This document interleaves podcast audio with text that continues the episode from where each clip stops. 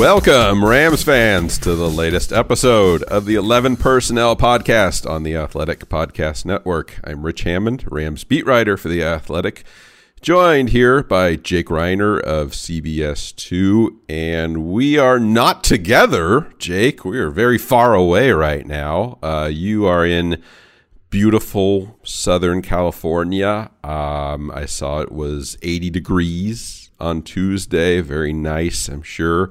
I am here in Indianapolis for the combine, and it's freezing.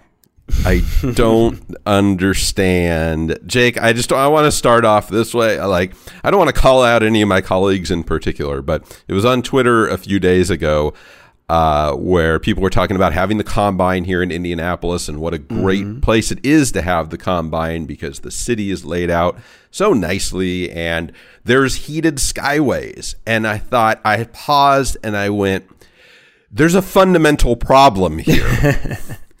you, the, the goal is not to be in a place that requires heated skyways. Do you know where you don't need heated skyways, Jake? I think I'm going to take a crack at this. Uh, okay. California? Yes, California. You do not need heated skyways in California. So I don't know whether that's necessarily something that should be celebrated. Uh, but uh, Jake, how are things uh, back home? Is everything still okay? Uh, is there anything I'm missing? No, you're just missing beautiful weather. Oh. And I have to I have to say though that I I went to college at Syracuse and I was there for oh. 4 years and after leaving Syracuse, I vowed never to return to that type of weather. That is just the most uncomfortable weather. I would say that's probably the word I would use uncomfortable. Are you feeling uncomfortable right now, Rich? Yeah, I am kind of, especially because I was trying to pack before I left and I could only find one glove. Like I'm going through my closet and all I could find was the right glove. And I was like, well, this this is just how this is going to go. So I, I brought the best jacket I could and, and made do. So listen, no complaints. It's, it's an off, it's it's an awesome opportunity to be here. This is now my third time being here at the combine since 2016, and uh, it, it, it's um, it's something to behold. It really is. I know people see some things on TV. You know, they see the the the 40 yard dash and the weightlifting or whatever, but uh, to really be here and behold what it's like, it's it's it's the closest you can come to like an NFL convention. You know, if whatever your line of work is, I know everybody kind of has their own little you know convention or uh, meetups that you do, uh, and and there really is. Like I, I, was walking into the into the uh, media session today, and it was just a wall of NFL personnel coming at me in the other direction. You never have you seen so many hoodies with NFL logos on them, uh, all walking in one direction. So it's it's an it's an interesting event, and it's it's a great opportunity, Jake, uh, to learn things. And today. Uh, uh, Tuesday, rather, the we got the opportunity to talk to both Sean McVay and Les Snead uh, as, as, part of the combine, kind of the kickoff activity, I guess you would say, is uh, most every, uh, not all, but most every coach and GM in the NFL come and talk to uh, the reporters. They do a little session at a podium uh, individually, so they get a chance to, to kind of uh, you know face questions from from reporters. It's very helpful because we don't get a lot of those opportunities during the off season, so it's a good chance to kind of update on, on where things are. So Jake, I wanted to just run through real quick. Maybe maybe we can touch on the kind of the newsier items uh, uh, uh real fast. I, I, know everybody wants to know about free agency and, and how things are going. Now they're not going to stand up there and, and give us any news necessarily. This isn't the place to announce that hey we're going to re-sign Corey Littleton or we're going to franchise tag Dante Fowler. This is really not the the time and place where they're they're going to stand stand on a podium and and announce news necessarily. But there's a lot of context, a lot of nuance that that can be given. And uh, Jake, one thing I would uh, say that was news was some news on the offensive line, and and this is very important and has been for a very long time. Jake, I think we got our strongest indication to date that the Rams are going to re sign Andrew Whitworth. Now, nothing is done. There's nothing been put on paper, signed, or anything like that. But got some real strong confidence from both McVay and Snead that that's going to get done and get done before that March 18th free agency period starts. That's very important because not only uh, do you not want Whitworth to hit the open market, but you also don't want to be left without a left tackle and and suddenly have a big hole to fill. So pretty good confidence, I would say, that, that that's going to get done here in the next couple weeks. On the other hand, we learned that both Brian Allen and Joe Noteboom, those two young guys who, who started last season uh, as first year starters, doesn't look like either one of them is going to be ready for OTAs or really be on the field at all for that off-season program.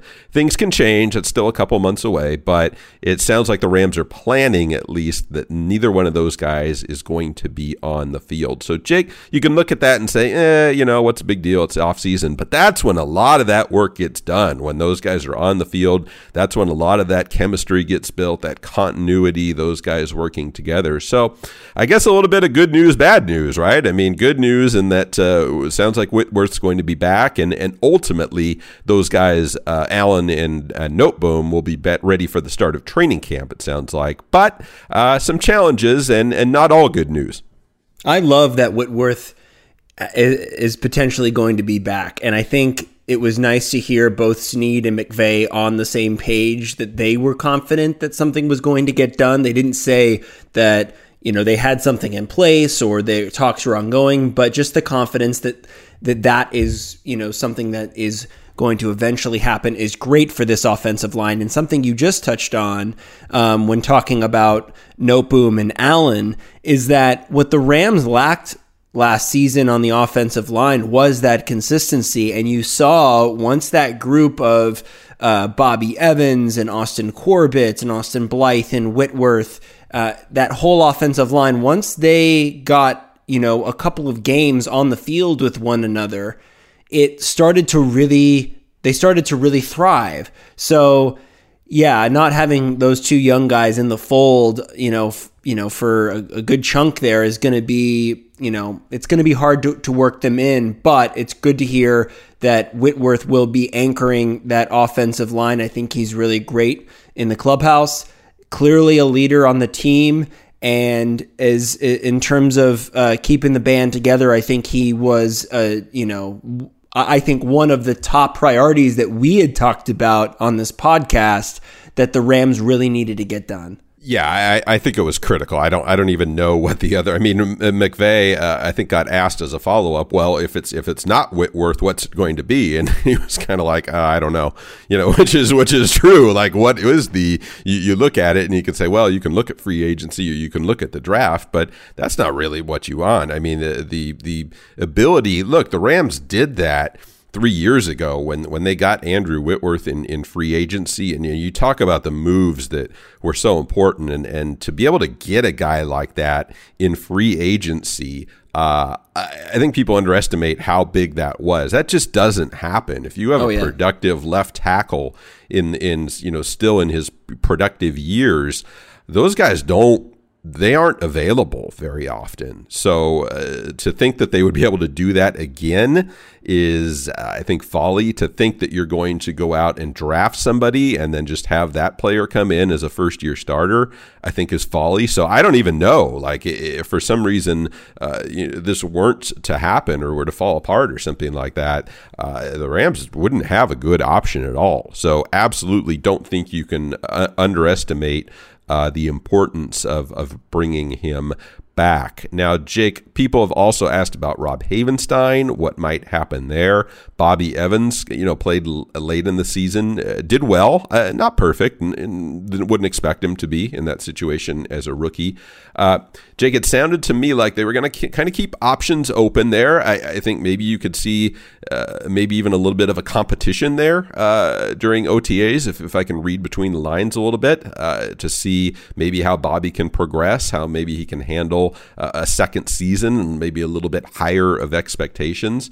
And uh, you can still leave that option open. If, if you decide that, that Bobby Evans can handle that role, then uh, maybe you can find some uh, a trade partner for Rob Havenstein and, and get some relief there. But it really sounds to me, Jake, like they're they're going to kind of keep their options open there. Not maybe commit right now to the to a starting line, uh, but see what they've got. See what Austin Corbett can do coming back for, for a full full season. Whether or not they bring back Austin Blythe to me is still a really interesting one, especially now in the context of Brian Allen not being able to be there during OTAs. I, I think the fact that he's not there, it, it leans a little bit more to me, Jake, toward bringing back Austin Blythe, and I've I've been you know pounding this point for a while now, but I, I really think based on the way that he played, and now based on uh, not having Brian Allen through that whole offseason program. I, I don't know, Jake. I just I think the Rams are playing with a little bit of fire here if if they don't bring back Austin Blythe at least as kind of an insurance policy.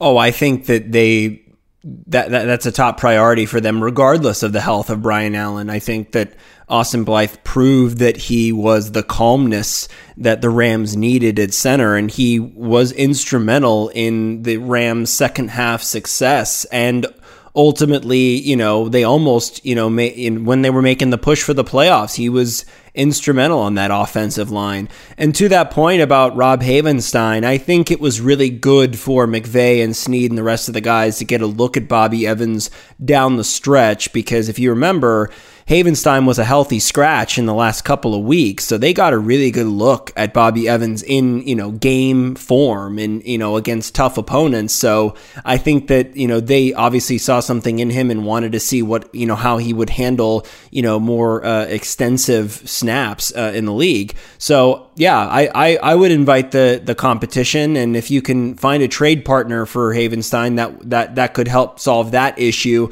But my only thing about that is is his contract they just signed him to an extension. It could be tough to move that type of contract. And with all the injuries that they had on the offensive line this past season they need depth. So whether or not you sign Austin Blythe, it may not, it may be good to keep a guy like Havenstein around if you can afford it. Yeah, I, I, see the value in that for sure, especially after what the Rams went through last season to to kind of become a little brash with it or, or confident and say, ah, I don't need Rob Havenstein. You can trade him, and uh, we we ju- literally just saw the value in, in having depth and, in having a, a veteran guy like that. And look, I know people, you know, the the way things went early last season, and uh, people kind of got down on on Rob Havenstein a little bit. Uh, but I, I, I honestly wouldn't put too much into that because that whole line was just kind of a kind of a mess, to be honest. I mean, even in the, early in the season, Andrew Whitworth wasn't even playing very well.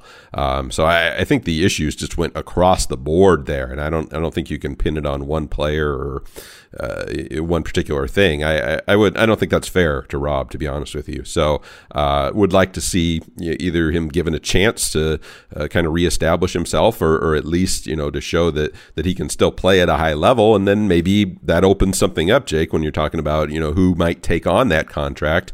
Well, if if he shows that he's still a, a, starting caliber player that he can still be a very strong right tackle for somebody, even if it's not the Rams. Uh, there, there's there's going to be a market for that. He's still young and, and still has a lot of years ahead of him. So I think there is a market for him if he shows that that he can uh, kind of rebound and, and perform the way that he did in, in 2017 and 2018. Uh, but Jake, I, I want to pivot a little bit toward two things, not not the most exciting things, maybe, but but very important. One of which which is the uh, franchise tag, and the other one is the potential of restructures. And and let's start with the second one first, because I think there's sometimes a little bit of a misconception about the word restructure when we're talking about a contract. I, I think people look at that and and think what that means is you restructure it and you pay somebody less and that, without getting too deep into the weeds here, that that can happen if you're talking about maybe you adjust some bonuses or, or whatever, and uh, there's a potential for somebody to make less money. But when we talk about your standard restructure, what we're actually talking about is you you basically reduce somebody's salary cap number in the short term and you pay it off down the line. I mean, it's almost like a credit card. You don't, it's not like you get something for free just because you hand somebody a piece of plastic. You eventually have to pay for it when the bill comes. So what happens here is when you talk about a restructure and, you know, Jared Goff, for instance, I b- believe if they restructure it, they can save something like 16, let's, let's say it's 16 million. I think it's, it's somewhere around there. So yes, you chop off that 16 million in 2020 and you get a, a, clear benefit from that. Absolutely, because you can use that money to to you know re-sign guys or sign other guys. However, you end up paying that over the course of the next couple years, however many you can spread it out over a, a certain number of years. So that that money doesn't go away. You're just restructuring it to, to other years. So uh, sorry for the boring tangent there, but it, it, was a question that, that came up because the Rams do have the ability to do that with Jared Goff. They they could even do it with other guys uh, who have these these you know bigger long term uh, contracts. So it came up, and and the answer was pretty much what I expected, Jake, which is that yes, it's an option. Yes, it's something that they look at, and they have done it in in the past. Uh, not not in, in such big ways, but but in in uh, you know Robert Woods did it. I think Whitworth did it in a, in a little way. Uh, so it is a possibility, but I think it's something that you only look at if if you're convinced that it's absolutely the right thing to do in terms of that cap. And then Jake, the other thing is the franchise tag, which we still don't know, by the way, because uh, they're they're they're still negotiating the CBA and trying to get all that uh, figured out. We still don't know what the salary cap is. We still don't know what these franchise tag values are. So all of that, I think, is a little bit delayed because they're trying to figure out this CBA.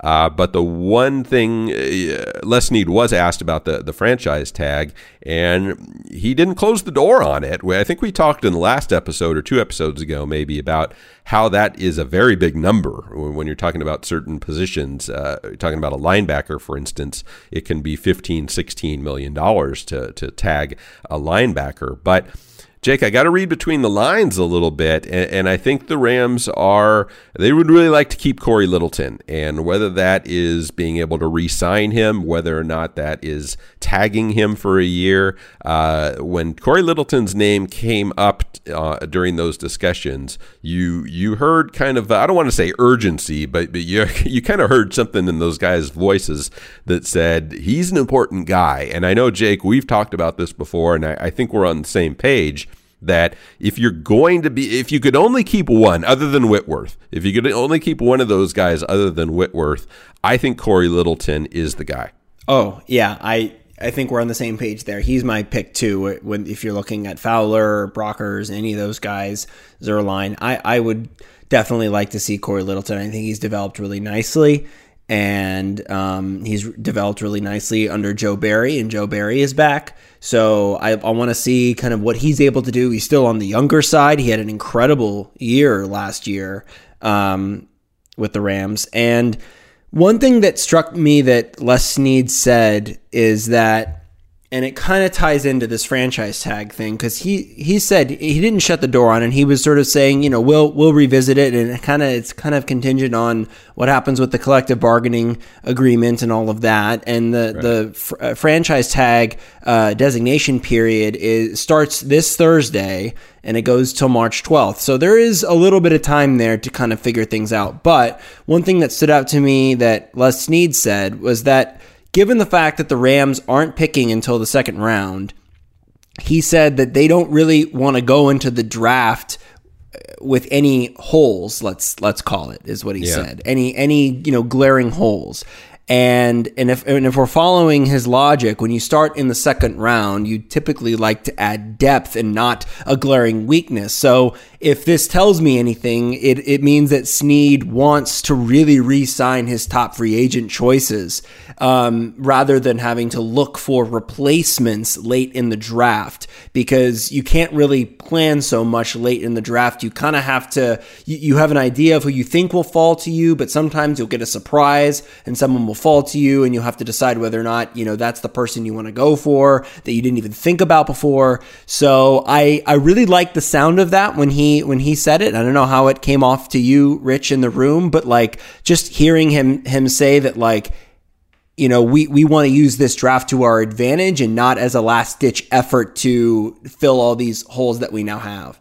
Yeah, I'm glad you brought that up, Jay, because I think that's a really important point. Uh, also, in the context, I'm going to tie it in a little bit. Uh, you know, a lot of uh, people you know listeners, Rams fans ask like, well, you know, what positions are they targeting in the draft? And I understand the question; it's not a bad question, but the answer is kind of like you shouldn't really be targeting any positions in the draft, and I think it goes right back to what you just said and, and what Les Snead said is if you're in that position, you're not in a real good position. Like if you're going into the draft saying we absolutely have to draft a receiver in the first two rounds to, to fill a hole, that's not where you want to be because then you've really pigeonholed yourself and you're you're not drafting uh, from a position of strength. You're, you're looking at it going, well, you know, even even if the top, uh, you know, our top six receivers on our list are, are off the board uh, gosh, we still need one, so we we have to draft one, even if it's not really one who we should be picking in this spot. So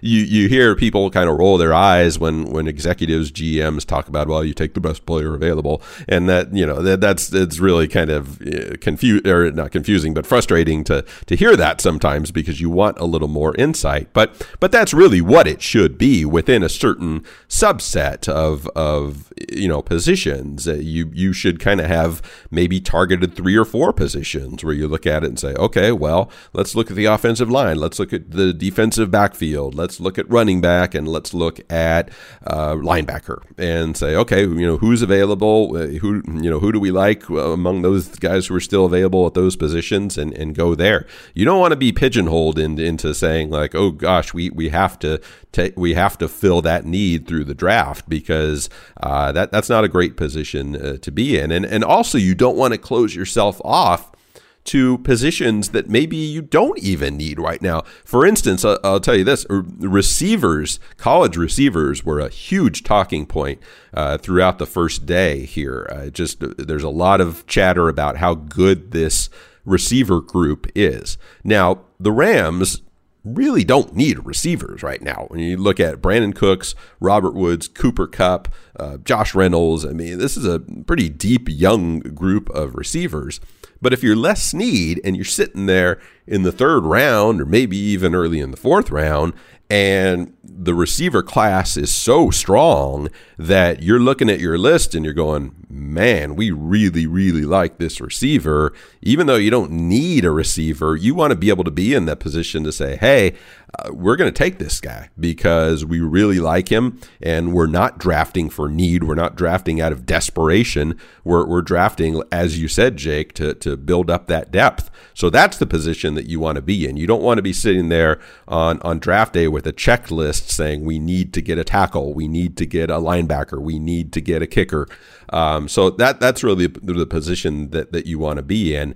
And like you said, Jake, if the Rams – can get themselves in that spot, whether by re-signing their own guys or you know signing some some veteran free agents, things like that, uh, so that they essentially have all their holes filled by the time that draft starts. That's really where you want to be. Yeah, and you you want to you know come from a position of strength rather than position of desperation, and I I, I think that Les Snead has, you know, and, and Sean McVay have these priorities that they have set in their minds that they're not going to reveal to us at any press conference. It's just going to be announced like through reports or through the team. You're going to just hear that they've signed, you know, X player or this player. And it's not, they're not going to tell you what their moves are going to be before they happen. And I think it's important for people to know that uh, going forward. But yeah, I just I, I liked the um, the sort of the way that Snead kind of uh,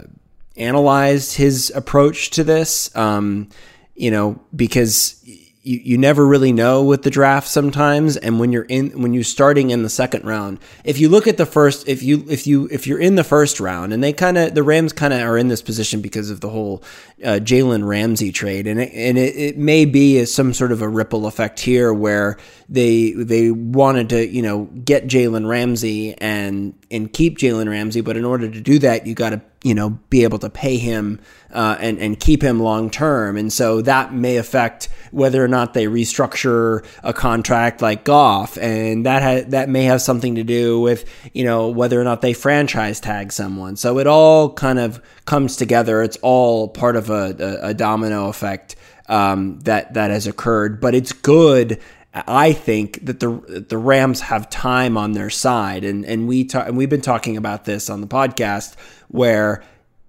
fans obviously would have liked the Rams to go deeper, you know, to, to make the playoffs first of all, but then to go deep in the playoffs. I think that this time that they've had, uh, you know, being eliminated so early has has benefited them to to really be out in front of all of these things and make sure they're they're not caught off guard. Yeah, r- real quick on that because it, is a, a good point. Now, the, Rams, you know, they lost the Super Bowl on I think it was February third um, uh, last year. The combine is always at, at, this time, kind of the, the end of, of February. So you're talking about you're only talking about three weeks there before you get right back into it, and you have to give your guys a little bit of downtime. I mean, th- those coaches have to take a little bit of a break. Uh, you know, the position coaches, coordinators, even some of your staff who's been working, you know, literally has been working straight through since since the middle of July. You have to give them a little bit of downtime. So what the Rams were facing last year, it, look, and Sean McVay, Les Snead will be the first ones to tell you, you will take this problem 10 times out of 10. You will gladly do what the Rams did last year when you make the Super Bowl and then your offseason just gets kind of smushed. Uh, but you're right, it, it does have an impact. And, and what they were able to do here is you end your season on December 29th. You don't make the playoffs, which is not the position that you want to be in. But then you're able to do that. You're able to tell your coaches, all right, take the next 10 days, 14 days off. Then we're all going to come back, uh, you know, the second week of January, and, and we're going to push through. We're going to have a, a month, uh, you know, more than a month's worth of good work before we even get to the combine. And, and then you've got your base, you've got your foundation uh, set going into the offseason.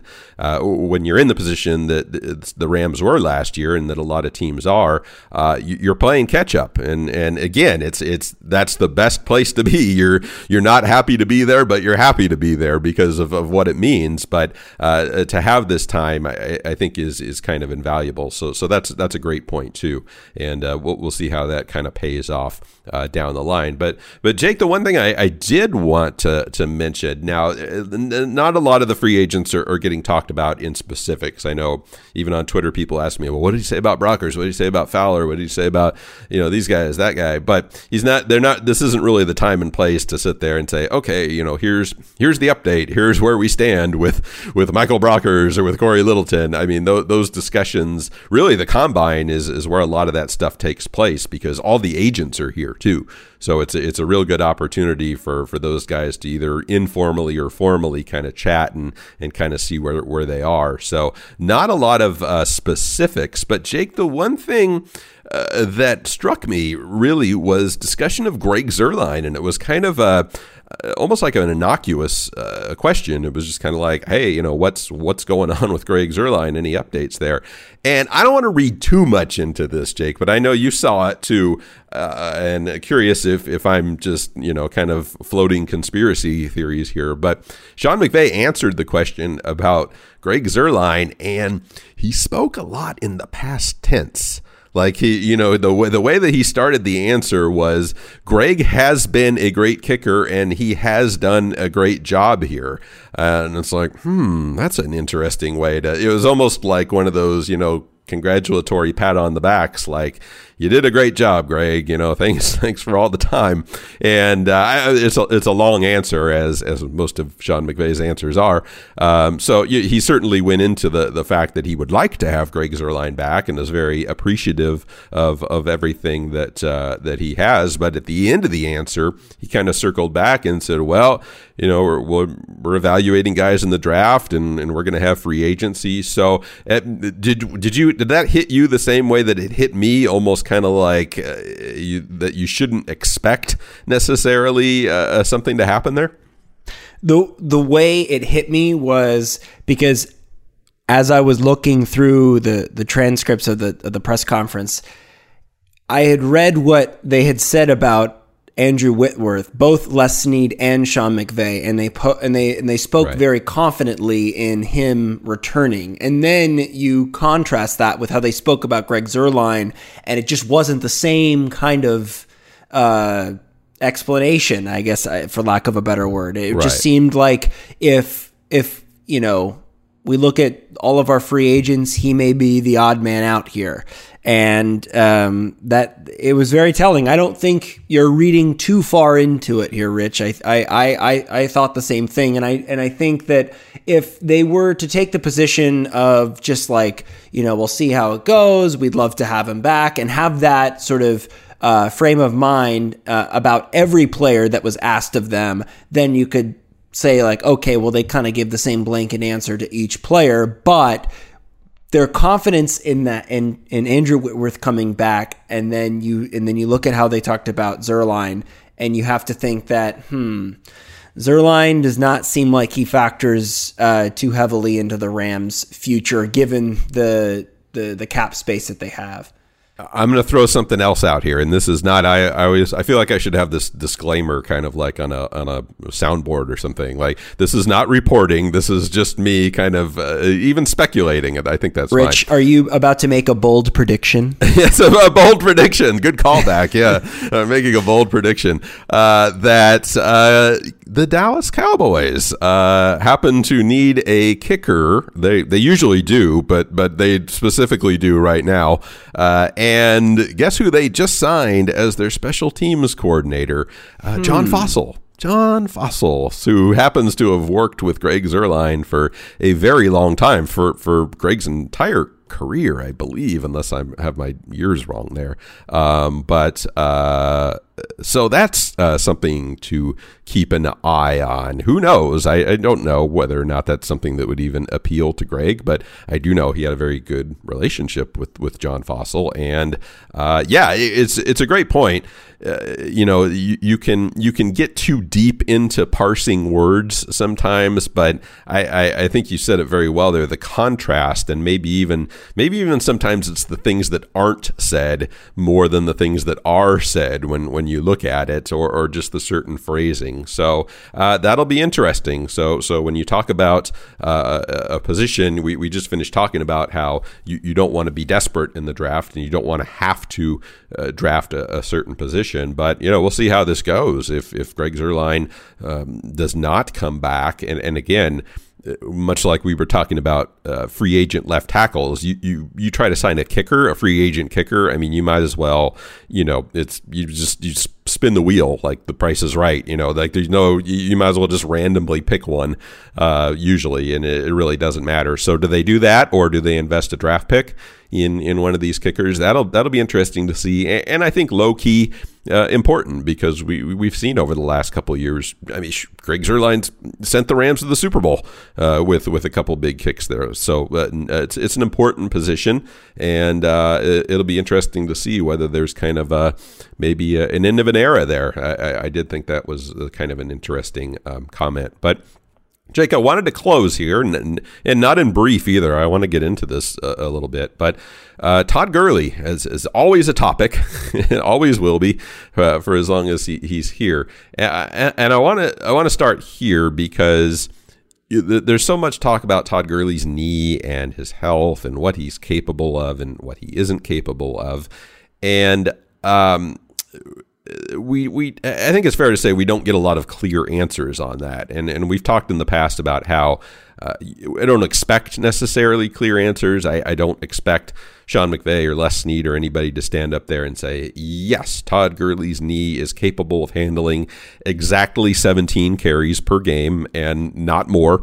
Uh, like I, I don't expect them to do that, and it would be inherently stupid for them to do that. But I, I wanted to know just if the game plan called for it, could Todd Gurley get 18 to 20 carries every game? And uh, Sean McVay, uh, the answer was kind of a, a half answer, I guess uh, I would say. He, he kind of started off saying accurately that, uh, you know, essentially yes, because look at what he did down the stretch when I believe it was three out of the last uh, six games or, or, something like that. You know, Todd Gurley was at 18, uh, 19, 20, 23 carries, something like that. So uh, Sean was kind of, I think, using that to say, well, yeah, look, he did it during the, the second half uh, of the season. And I wish, in hindsight, I had kind of jumped back in. Maybe I should have phrased the question a little bit differently and say, well, uh, how about over the course of a whole season? Is he capable of 260, 270, 75 carries? Like, is that something that, that's realistic right now? And uh, we, we didn't really get the answer there. But, uh, Jake, the one thing that, that jumped out to me and uh, tell me what you think is there's a lot of Darrell Henderson uh, talk in there, uh, just in terms of, of what he might be able to bring. And uh, the, the sense that I got, particularly from listening to Sean, Les to, to a lesser extent, no pun intended, uh, was that they, they feel really good about Darrell Henderson and uh, the, the role that, that he might be able to have in 2020. That was something that jumped out to me. Les even kind of used, he, he, was prompted in this, but he, he even used that term two headed monster uh, because it was, it was a phrase that was, you know, kind of brought to him. Uh, but but what did you think when when you saw that some of these comments about Todd Gurley and the running game? It sounded to me like there was there was still a commitment to Todd, but that, that also we should expect to see uh, some different elements in 2020. Here are my thoughts. And one thing that I noticed from Les Snead was that he said that there would be some sort of intentional plan with Todd Gurley. Now, right. I don't know if that had ever been uttered before, but that's so- certainly something new that I had never heard either Les Snead or Sean McVay say that there was some sort of plan with him because it often is referred to as a pitch clock or some right. sort of load management, right? So to me it was like oh i guess you know i guess there was some sort of plan. And and snead kind of alluded to maybe you know giving gurley less snaps at the beginning of the game so he's fresher by the end of the game. And i just feel like that would have sufficed, I think, this past season if there was that clear messaging from both the general manager and the and the head coach. Because uh, I'm looking at Todd Gurley, and we're all looking at him, and we're like, well, is he is he not feeling well? Like, is his knee bothering him? Is there a pitch clock? And Sean McVay has still to this day never said one way or the other on it. So to hear Les Snead say there was there's some sort of intentional plan, whether it's in his offseason workout or whether it's um, ha- has to do with with uh, when the 2020 season starts, there is something there. So that's that stood out to me. The other thing that stood out to me was that. Um, Malcolm Brown's name wasn't mentioned, so there was a lot of uh, Darrell mm-hmm. Henderson talk, but Malcolm Brown's name was not uh, was not mentioned. So I I like the future of Darrell Henderson. I liked what I saw when he did play, and he didn't play that much, but he had a couple of really nice runs from what I remember, and he's really fast, and he has uh, big legs, and he's you know a bit of a brute uh, in in a in a short you know in he's he's you know typically uh, he's shorter than than Todd Gurley, I believe. So I really do like like him, uh, and and Les Snead sort of said you you sort of need two backs in this league, uh, is what he said. So uh, maybe Darrell Henderson is the is the future for the Rams uh, behind Todd Gurley, but. The one thing I did want to ask you, Rich, uh, about about Gurley for what McVay said, and I don't know if I'm not reading this right, or maybe it it came off differently in the room, but it was asked of Sean McVay about whether or not he would sit down and talk to Todd Gurley about uh, what you know how he felt the year went. And he and, and McVay said, I know myself personally, I'm not speaking for Todd, from some of the emotional things from the season and then being able to say, okay, this is how I processed it, and then just being able to get on the same page and then moving forward for us. I, I don't really know what to take from that, but it but it seems to me like he's alluding to maybe there was some disagreement between him and Todd Gurley throughout the season. I don't know what emotional things he's specifically referring to, but I don't know. And, and again, I don't know how it came off in the room, but that stood out to me as like, well, wait a minute. Was there some sort of uh, tension there that, that maybe needs to be ironed out? And maybe Todd Gurley and Sean McVay and the Rams need to get on the same page? Yeah, that that's a that's a great question. Uh, that that was a very interesting. He he didn't have to phrase it that way, and, and and he chose to phrase it that way and talk about an emotional type of thing. So you wouldn't. I, I don't know whether you would say that about any other player. Like, what would he say that about Robert Woods, or would he say that about you know anybody else, Aaron Donald, like oh we need you know maybe maybe after Aaron's had a little time to emotionally you know like I, I don't think so. I don't I don't think so. So it's it's a good point in terms of why why would you kind of uh, specify that with with Todd Gurley? Look I don't know. I mean I don't want to speak for Todd Gurley and uh, you, you can read into a lot of things and and people have. I I, I tend to shy away from this a little bit. You know people see ah, gosh, I don't even know if I want to go down this rabbit hole, but you know, people see the way that, that Todd kind of carries himself when when he's in the press conferences, and they say, oh, you know, he's upset and he's, you know, he looks so mad or whatever, and you don't you don't know, like you, you can't really read somebody's emotions. It's not fair to Todd Gurley to look at that and say, uh, you know, oh, he's he's obviously upset about his role, or he's obviously mad about, at Sean McVay, or he's obviously that. Like that that's really you know, Todd's the only one who who can speak to that. And frankly, he's chosen not to. I mean, he uh, frankly hasn't revealed very much about his his thoughts or, or his desires or anything else. But all that said, Jake, I, I, think anybody who's who's spent time look, Todd Gurley's a competitive man, and he has been since uh, uh, since he started playing football. Uh, and a, a, lot of running backs are, are this way. Uh, they are they are team people. They understand you know things that that ha- need to happen in order for an offense to be successful or for a team to be successful. But the, but their default mode is always, and, and receivers really are the same way. Their default mode is always give me the ball, give me the ball, give me the ball. I, you know, I can win us the game. I can do this. I, you know, so that that's kind of the default mode for for those guys, and and I'm sure Todd Gurley is is no different. So to to have the season that he had th- this year, just purely in terms of usage and productivity and that sort of thing, on a basic level. I, am sure it doesn't sit well with him. Uh, you know, I, I'm sure he didn't get to the end of the season and you know take off his jersey and say, "Well, that went well." You know, I, I know I can't imagine that, that like putting myself in his position, I, I can't imagine that, that he was pleased or that he was satisfied or anything else. So yeah, I don't. Uh, you know, Sean's the one who brought this up, so you know, just kind of reading into that a little bit, I, I would I would suspect maybe that a little bit of, of, what he is thinking of. Just you know, maybe give a little bit of time to to step away and uh, you know, not to have that be so fresh, that disappointment, whatever frustration might exist there. Uh, you know, let that you know rest a little bit, and, and then kind of come back to it with a with a more forward look. So uh, that that conversation, you know, will will be interesting. Obviously, we won't be privy to it, uh, but but I'm sure there's going to be a, a lot of back and forth. And and the other part of that that Sean said was, you know, I asked him, you know, what what what do you want to impart to Todd and, and what do you want to hear back from him? And, and his answer, which part of which you, you quoted there was, was basically, you know, I, I want to listen to Todd. I want to hear what he has to say. Um, so it, it, sounded like you know people have made a lot of this quote unquote meeting and what it means and everything else, but it, it really does sound like it's going to be a two way street. It's not just going to be Sean McVay sitting down Todd Gurley and saying, "Hey, this is the way it's going to be," and uh, you know my way or the highway. Uh, Sean painted it very differently in terms of it. It really is going to be a conversation uh, b- between those two guys, and uh, you know trying to find the right uh, path forward for for 2020.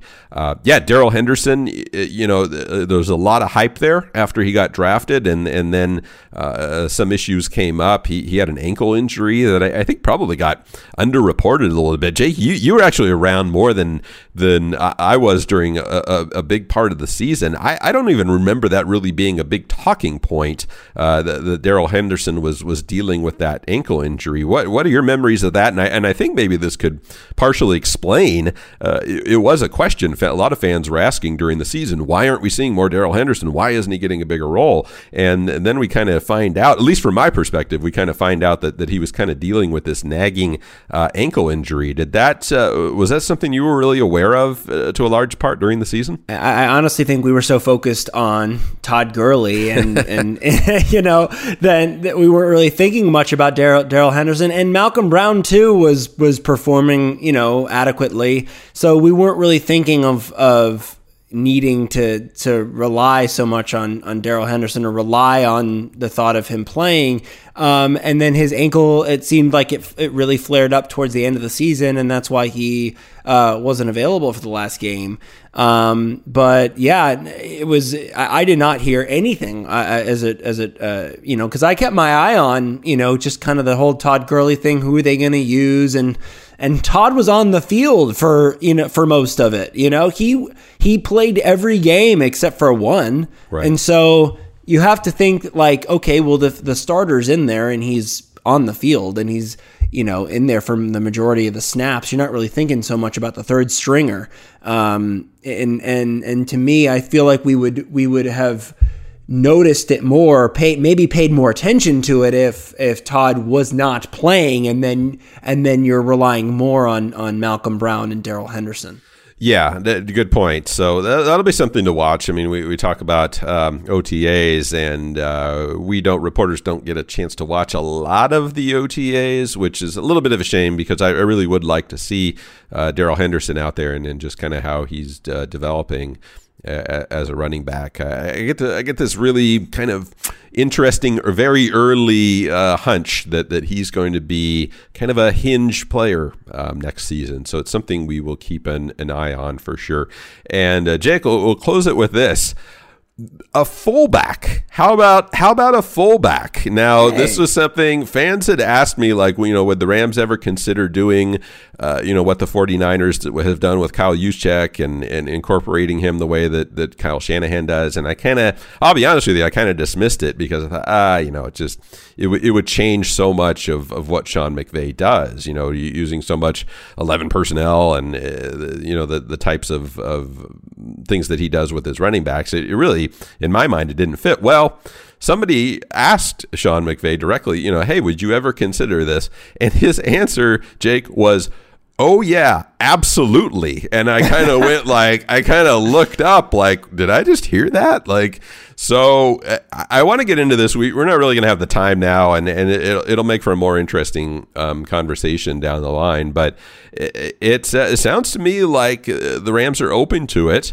and it, it, it, speaks to me a little bit maybe about how this offense is is going to evolve a little bit. And you know the rams for for much of sean mcvay's tenure here have been all about that 11 personnel you know make everything look the same pre-snap and and then try to confuse the defense. And you know that's not really what the the 49ers have done. You know they, they don't mind rotating in those backs those different different guys uh, different downs and distances you know making Juszczyk a part of that uh, offense offense. They're they're not trying to to fool you in the same way necessarily that Sean McVay is is trying to fool you. So uh, that that struck my ear uh, interesting. So I guess any fullbacks out there, if you're uh, if you're in need of a job or want to come play for the Rams, you know, I, I guess come on up to Thousand Oaks uh, in in April. I love that idea because I, I, I love any idea where where he's trying something new, and I think that like you mentioned in one of your articles, Rich, this is Sean McVay 2.0. He's blown up the coaching staff and brought in the guys that he wants to bring in. And,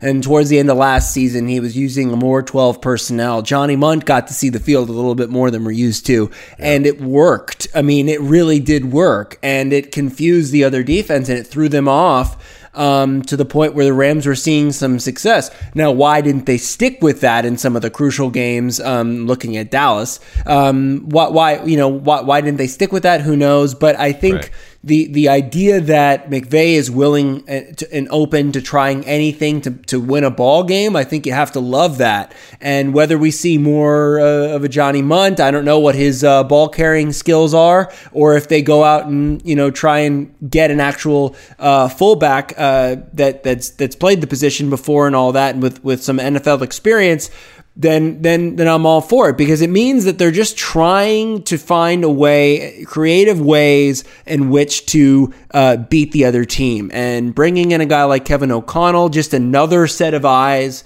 uh, that can help um, figure out to disrupt patterns of the other team and figure out different strategies and ways in which to run the offense. So you're not just, oh, it's Sean McVay, 11 personnel, or oh, it's just going to be Jared Goff, you know, stepping back in the pocket and trying to throw the ball 50 times a game. It's going to be you know, how are we going to win with the pieces that we got, even if we don't have a dynamic Todd Gurley? You know, are, are there different ways in which we can move the chains? Yeah, I think that's going to be a big part of it in, in 2020 that that evolution and uh, how how Sean McVay can kind of make those adjustments on, on offense. And uh, I'm excited to see it. I think it'll be fascinating to see kind of what they do, even even if it's a lot of the same personnel in terms of those skill position guys. You you can still uh, make it look very different, and and you do different things with those guys. So very interested to, to see how that goes. So uh, we'll have a lot to talk about. Uh, we can get into that in, in future episodes too, kind of the, the evolution of that offense, uh, like you were talking about, Jake, because uh, I think there's some potential there and, and some things that they can they can do differently. So we'll get into it. Uh, you know, future episodes we'll be talking a lot about that, whether it's the franchise tag. We're really getting into the meat of it. You know, right? We're starting right now when you talk about that franchise tag, and then we'll be into that free agency period real quick, and, and a lot of interesting things happening there. So it, it's going to be happening real quick here, and uh, some some big big decisions over the the next uh, few weeks. So of course we'll be here all off season to talk about that. Appreciate the plug there, Jake, for my story on the Athletic. Uh, oh, trying yeah. to look at uh, Sean McVay uh, 2.0 and kind of the changes that he's made. So if you haven't checked that out already, please uh, go ahead and do that. And uh, Jake congratulations on surviving the bear. Thank you. I'm. Uh, I, I, know I, you. Uh, I know you put yourself in in harm's way to cover the story God. of of the bear who was. I don't know. He wasn't really terrorizing the neighborhood. Right? He was just kind of docilely walking yeah, around. she right? was. Uh, she was just kind of floating around. He didn't really care so much about us, you know, following her around. Uh, but I honestly, I got destroyed on social media because I got too close to the bear. and and if there's one thing I'm going to take away from that is that I dodged a huge bullet because I'm still alive, and I don't think I'm going to be doing anything like that ever again. Yeah, I really I don't need to find another co-host. So you know, for that alone, Jake, think of me the next time oh, that you decide you want to you know venture close to a bear. Uh, but uh, you know, for really, uh, you know, Jake's been doing some great stuff on, on the news side uh, on CBS two, KCAL nine. But uh, always great sports coverage, uh, just the, the, the best you can get on on a day to day basis. So Jake, if you can just remind everybody what they should be tuning in for. Oh yeah, and I think yesterday we we reminded everyone that we still have Jim Hill. Uh, he was great during our coverage of the Kobe and Gianna memorial. Just incredible insight that you can't get anywhere else. And every night, 1045 Sports Central on KCAL 9. Uh, just keep following us uh, uh, on CBS and KCAL 9. Again, we are the same station. Um, and uh, yeah, fo- follow me on Twitter. Uh, I, you know, I, I, like to change things up now and again, so you never know what you're going to get. But I do um, have an emphasis uh, on the Rams, on sports, uh, and so yeah, just uh, just continue to follow follow me. I'm uh, I'm, I'm available.